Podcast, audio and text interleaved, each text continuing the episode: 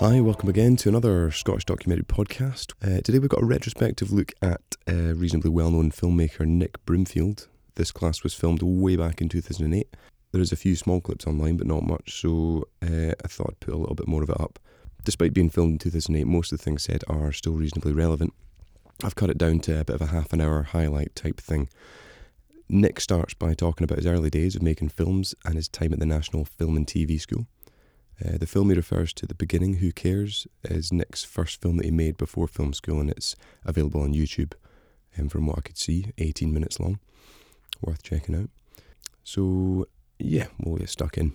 What I was going to do, just as a contrast, is to show um, a clip from my first film, which was uh, uh, a film I, I, made before I went to film school. And uh, it was uh, um, all shot on short ends. It was shot on film, on sort of 16 millimeter film. But it was in that transition between uh, black and white and color. So this film looks as though it was shot like 200 years ago because it's in black and white. And I would go around and sort of beg people for their short ends and then wind them onto a spool and, and shot it on this camera that ran out after sort of 17 or 20 seconds. So there's no interviews. Um, and, um, and it's an 18 minute film. You, I'm not going to show you that much of it. But then uh, I wanted to tell you this just to give you great encouragement for anyone who's having problems with their films. It then took me a year and a half to cut this 18 minute film. Because um, I'd, amongst other things, shot probably five or six other films as well as the final film that ended up being. So, anyway, I'll show you a bit of this. When you get in the lift, man, you just get in the lift and nobody says nothing to you. You know, you just go up in the lift. Their attitude is, well, why is this guy talking to me? Why is he being nice to me? What's he talking to me for? I don't know him. All you would get out of them, this lift's terrible, isn't it? You know, stinking, this lift's terrible, isn't it? You know, you say, yeah uh, bloody people, you know, and then you get out to your floor and you go into your flat, man. That's it. Nothing else, you know. There's no, there's no, there's no help here or nothing. The only time you, somebody dies in the block, you get someone coming around knocking on your door, you know, and so and so has died. Well, you give half a crown or four, but whatever you might have, you know, be just as respect, like, you know. This is it because nobody comes, you see. Remember you had a knock on the door, you go, who's this, you know, and if it's my wife's mother, oh man, she's made up, isn't she, man? You know what I mean? So, um, yeah, and so I kind of learnt about um, editing and stuff really working on, on this film. I don't know, have you all made films? Or, so you're probably much more advanced in this very primitive stage I'm showing you at the moment. So you've probably made all your mistakes and. No? Well, I, um, so this was kind of my learning thing, and maybe I'm, I don't know whether this is useful to you or not, but I think sometimes it's just, it's useful to, because I found, you know, making this first film of mine was by far the most painful experience I ever had. Um, and uh, I would think I was completely suicidal by the end of it, you know, and uh, um, I think sometimes you learn more by the pain that you go through than anything else, you know. And uh, I've tried to quit the film several times, but I'd spent so much time on it that I couldn't really leave it. Um, and, and it kind of made me then address the idea of, you know, what the film was really about. What, what is this film about? And it was, a, it was sort of a film about slum clearance in Liverpool, but I'd also made all these other films at the same time. There was you know, fantastic Greek Orthodox church. I'd shot lots of footage in there because I just loved their ceremonies and stuff. And then there were there was sort of lots of incredible characters, and I'd done bits and pieces with them as well. So it was I found the discipline of actually working out what the film was and working out how I was going to structure the film was you know probably by far the most useful thing that, that happened. And, and also just going through various kind of almost pain thresholds was uh, the way I actually got there and got to having a film with a sort of beginning, a middle, and end. How did I get funding? Well, you see, that was, that's a good point, because I didn't get any funding at all. And I think often on the first film, the most important thing is to just go and make it and not, and not think you're going to get any funding at all, because probably you won't get any. And, um, and, and I think probably now it's actually easier, because it's much easier to get you know, a digital camera of some sort to make a film on than, you know, obviously it was getting this black and white. And also it's much cheaper, I guess, now with um, all the editing facilities that are so much easier. Um, and I did manage to get, what I, what I did with this was I sort of got it to a stage where um, there was something that kind of made sense. And then I showed it to the British Film Institute production board, and they gave me sort of couple of hundred quid, literally, to, you know, they, they lent me an editing room and, and enough to get it through the lab. And then eh, once I had this film, it was very useful. Then I was able to get into the National Film School, and I actually got offered a job, believe it or not, from Granada Television for having done this film. So I think often it's just getting that first film and going through whatever hell you have to go through to, to get it, because it's probably the most difficult thing you'll ever do, is doing the first one. Um, and then I think you're well set to, you know, if you've really followed it through, you're well set, I think, to then do other things that are, because it will always, everything else will always be easier, I think. I, I don't think I knew what my influences were at all. I, I just kind of went out and shot this thing. and um, I just did it in a very scattered fashion because I'd really done still photography before. So I had lots of images, you know, but I didn't really, I mean, obviously making a film is different from stills in that you've got to put a whole argument together. And I'd also, when I was doing it, I would sort of, you know, do, I had a separate tape recorder and I would do interviews with, for example, you know, that old lady.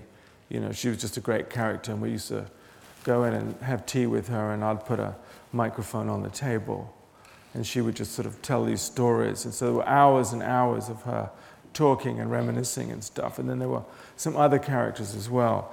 and but I hadn't really worked out that the way of structuring the film was to transcribe all the, the tape recordings and then kind of read through and try and write a script from the tape recordings which eventually happened. I, um, because a friend of mine was a, a, a, very good writer and said, kind of, when she couldn't stand seeing the state I was in any longer, said, "Have you transcribed any of the tapes?" Or you know, so she actually helped me and went through and sort of, uh, you know, we then wrote, wrote, a script out, or she wrote a script out, and and I then sort of cut the film around the script. So that was, you know, but it was uh, a very useful experience to sort of go, you know, go through that and do that.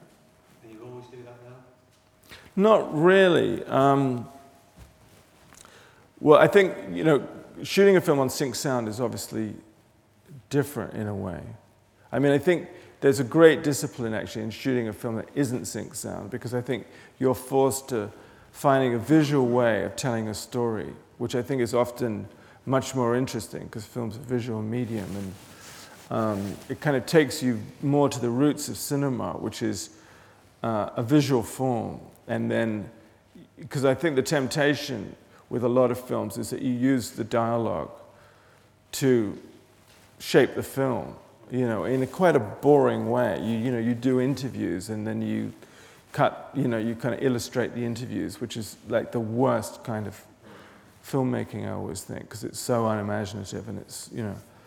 Um, but with the, with the documentaries I then went on to, it was more like I would shoot a particular sequence or a particular interview, and then I would, I would think, you know, what is it that I kind of want to know next? It was more like building blocks, and I would then, you know, cut, cut that way more. But I would always make transcripts, just because, you know, otherwise there's so much material you can't you can't, you know, you, you got to sort of master the material rather than the material mastering you in the editing room. You know, it's sort of, I always feel in the editing room there's a sort of like a war between you and the material, and it's like, you know, and you want to be on top basically and be as organized as possible, otherwise, it kind of gets the better of you. Because I just shot mounds of film on that film, you know. And, uh, and I remember, because someone had also re- lent me a cutting room, and they, hadn't bothered saying that actually um, you need to log the film carefully so you know where all the shots are. I thought what you do is you cut the whole film up into the shots and then hang them all in a trim bin. I had this gigantic trim bin, so I could never really find anything. And um, yeah, it was a nightmare. It was a complete nightmare. And after a few months, I couldn't get the film through the machine anymore because it had so many splices and stuff in it. So I don't think you necessarily need to use film, but I think in the editing room, hopefully, if, if you rigorously go through the material you've got, you, you know, you work out what it is you were shooting. And so hopefully on the next film, you'll be much more precise about what you need and what you don't need. I think one of the great things about spending days and months in an editing room is you kind of really see there what works and what doesn't work and what, you know, and that's what's going to make the next film so much easier to do. So I, I, I, I've never really understood in like some film schools, I know that they have like editors and they have directors and they have, and I've never really understood that because I think if you want to be a good director, you've really got to be in that editing room and you've got to go through everything, you know, and see, really see what works and what doesn't work, and you know. When I went to the National Film School, it was, uh, it was wonderfully disorganized. I mean, there, were, there, weren't, there was just a lot of equipment and a lot of, uh, and, and there weren't really any teachers. Uh, and so it was kind of like um, everyone went off and just made their first films. And, and um, you know, I started off making a 10 minute film about the local MP, who's a guy called Ronald Bell, who's extreme kind of right wing MP. And a year later, I was still shooting that 10 minute film, but I'd shot mounds and mounds of footage, and, you know, and then I sort of put it together. And no one really at the film school realized what anyone was doing. So, but, it, and again, so it was very much just sort of learning in a quite a, it's much more controlled there now, by the way. It's sort of much more organized. I think we just had the luxury of doing that because uh, the film school was very disorganized, you know. And the other thing I thought was great at the film school was that there were lots of people who would come and show their films. That was the only thing that was kind of organized, you know. So all the sort of people like Pennebaker and Wiseman and Herzog and all those people came and showed their films and and would spend, you know, they would. Colin Young, who ran the film school, was a great cook and also a great collector of wines. So people would want to come there and drink his wine. And they, the wine would loosen them up. And so you would kind of learn almost more around his table than anything. So that was all kind of fun, you know. And, and also, I think at the film school, you know, Colin Young's kind of love was very small anthropological films with a crew of two. And he was always in, encouraging people to find the partner to work with, which I think is a very good thing, you know, because although you can probably make a film now with one person, you know, if you're on the film for a long time, like 10, 12, 14 weeks, you kind of need someone else to amuse you or say, it's all right, you know, we're doing the right thing and give you a bit of courage. Do you know what I mean? So uh, it, we were very much encouraged to find that person we were going to work with that would kind of, you know, you stay together. So that was, that was great. That was a really good thing. Yeah. So we question about the um, use of voiceover. Like the original films didn't seem to have as much voiceover. Was this a change in your personal taste, or did you feel it was necessary to tell the story you wanted to tell? Well, I just sort of changed. Um, I mean, I worked in a sort of more traditional, sort of um, almost an observational cinema verite style, and then um, I had an experience in making a really terrible film with Lily Tomlin.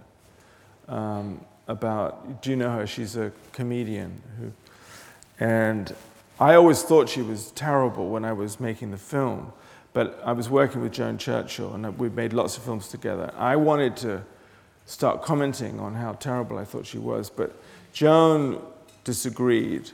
And so we, we, made this, we made this film, and it was terrible. The film was really bad. And then Lily Tomlin sued us afterwards. And, uh, you know, so I didn't even have the satisfaction of making the film I wanted to, and then being sued, which would have been better. So, um, and then when I came to doing the next film, which was called Driving Me Crazy, there were immediately problems on that film too. There was lots of arguments about the financing and so on. And I thought, well, what I am going to do is I am going to make a different film. I'm going to put my doubts and reservations into the film and, and just try an experiment to, to do something. So it's kind of almost like, you know, in a cartoon where you have bubbles with people's thoughts coming out. I thought maybe it would be fun to have those thoughts in the film rather than pretending you're not there, you know, make it more like a comic. So that was good fun. Um, so that, that was just a film that was sort of completely out of control. And I thought, well, maybe if you move back the sort of boundaries of the film and the parameters of the storytelling, uh, rather than trying to make the film that you set out to make, you, know, you can encompass all this stuff, and, um, and it's actually probably a much funnier film. So, uh, so that's what I did with Driving Me Crazy. I never thought it would actually see the light of day, uh, because then there were lots of, we couldn't ever get a release from the producer, Andrew Braunsberg, at the end of the film. Um, he, he wouldn't sign his release form because he was so ashamed of his performance in the film.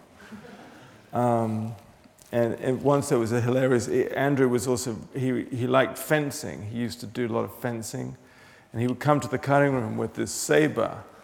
And one, we nearly put this in the film. The, the producer, the other producer who was working for Virgin, had his release form and was literally chasing him down Wardour Street with the release form. And Andrew was swiping at him with the saber, trying to get a taxi to get away, you know. But in the end, uh, Andrew's, Andrew's wife insisted that he sign the release form because she said, When I tell my friends what a ridiculous life we have together and the ridiculous things you do every day on the phone, they will understand when they see this film. You sign the release form. So, so anyway, and, and so then I started working in a slightly different way, not always in such absurd situations as driving me crazy, but sort of using more the experience of making the film and being a filmmaker and acknowledging uh, the presence of the filmmaker more um, in, in a kind of number of other films some of which you know were more political and that sort of thing. Was that because of the good feedback you got from that style? I think I just quite enjoyed doing it. Right. It was. I think it's very important when you make films that you amuse yourself, you know, because you spend a lot of time alone and they take a long time. So you might as well enjoy the process of doing it. And I felt that actually you could tell a more complicated story that way. Uh, and it was just in a way, it was just a more open way of telling a story. And I think often people reveal a lot more of themselves if you don't say too much. I think as an interviewer, if you interject or come up with something, I think you really have to have very good reason for doing it. Because I've looked at so many interviews that I've done, for example, where the interview was actually going just great. And then I said something which just took it off in the completely the wrong direction, which obviously you don't want to do. And, and sometimes, you know, when you're looking at an interview, particularly back in the cutting room, when you haven't got all the sort of normal pressures around you of filming, you can see so clearly where you interject too early or you maybe make the wrong comment and you, you know. I find sometimes if you just repeat the last three words that they have said, they'll then just continue on. You know, you know, they'll say, like I mean, and you say, like you mean. They will just carry on. So, because all you want to do in an interview is sort of get into their heads anyway, as much as you can. And, and find the phrase that will open it up. So you just keep going. And that's often the better thing than coming up with, with a whole big question. Yeah, I think you always think about what you want in the edit. I mean, I think you, I mean, obviously, you, you, the main thing is you get whatever you want for, and then you just got to make sure that you've got enough stuff. You know, I think if you, if you go into someone's house, often, you know, for example, they might have amazing photographs or they might have uh, incredible bits of the, of the story that you want, that, that you won't. And the thing I've learned is you never get a second chance. You've got to kind of get it when you're in the house then, because they always promise to send you any number of things, but they'll never arrive. So you, you know, sometimes I think you, you know, you, you, if there are photographs or other bits and pieces you want, you just have to shoot them all there and then. or, or, establish, you know, if you're establishing their house or where they are, you have to do, you have to cover yourself after you've got what you need, you know. Yeah, it's the experience of phoning sort of 6,000 miles and trying to get some guy's photographs and, you know, he never sends them to you. So, and you've seen them, so it's, that's kind of frustratingly painful thought. So then you just always get everything when you're there. You know, particularly some of the films, like Biggie and Tupac and stuff, people would have amazing pictures of them, themselves with Tupac, which, you know, when you're in their house, they'll just let you film it. Then when you contact them two months later and say, oh, I'd love to get, then you're having to pay like $4,000 for it, or, or you don't get it at all, or, you know. I think you have to believe in your instincts. And, and, you know, especially too, if you work with a particular person who, you know, whether they're on camera or they're on sound or whatever, um, I think probably between the two of you, you've got a pretty good sense of what is the right thing to do. I think that's the advantage too of working with a partner who you trust and you know, you know each other and you know what you're doing, and it's, it's a good way to work. We're getting close to the end now. Uh, Nick's just about to talk about his views on pitching to get funding and how you should or shouldn't go about it. And then he talks a little bit about the structure of his films and how he likes to think of them. Shamelessly, I mean, I suppose you can be very honest and very arrogant, but you probably won't get the money. And you can go in and say, well, what do you want me to say? Because I can say it. But I am making a documentary, and part of that is I'm, I'm not in control of what's going to happen. And this is a ridiculous exercise to expect me to tell you what's going to happen, which is the honest thing to do, which is why I always think all these pitch things are so ridiculous, because it's like, uh, are we dealing with, you know, reality or not? Is this, and I think the whole wonderful thing about documentary is probably your attitude to someone's going to change completely when you're making the film, and, and you want to make a film that will encompass that, you know. So, I, but I guess you probably the, the wiser answer is work out what you think they want and tell them that, you know, and then go and make the film you want to make. Yeah. I think particularly if you're, you know, working with a good with a good crew of people and, um, and people like you and, and you, they have fun with you, then they reveal lots of, lot more of themselves and they, their humanity, I guess, comes through, which is kind of the fun of it, you know. and I think, you know, my crews are normally fairly kind of shambolic and we have lots of, you know, disagreements amongst each other and, you know, so it's, it's much more allowing everyone to be who they are, you know. Like we would go into JP's house and always eat everything that was in his fridge. and, you know, sort of um, generally sort of, uh, you know, behave quite badly in his house, which he enjoyed because, you know, he, he had that sort of humor. And so, uh, in that way, I think, I mean, I think the worst thing is to be a boring crew because then, you know, you're kind of an unforgivable drain on people's energy and, and they're not getting anything back. But if you can make people laugh, uh, they'll you know, do anything for you, really. Well, I've only once not finished a film that I started, which was um, a film uh, that was shot in a tax office. And the idea was to, to show that tax offices aren't boring. Um, and, and it, was, it was really pretty boring. And, and I was also working with a crew, a crew years ago, probably before most of you were born. Um, the TV companies all had these sort of crews that belonged to the TV companies, and, and they were generally kind of, you know, the main thing was the lunch break and getting to the bar at the end of the day. And they were like totally not into really shooting.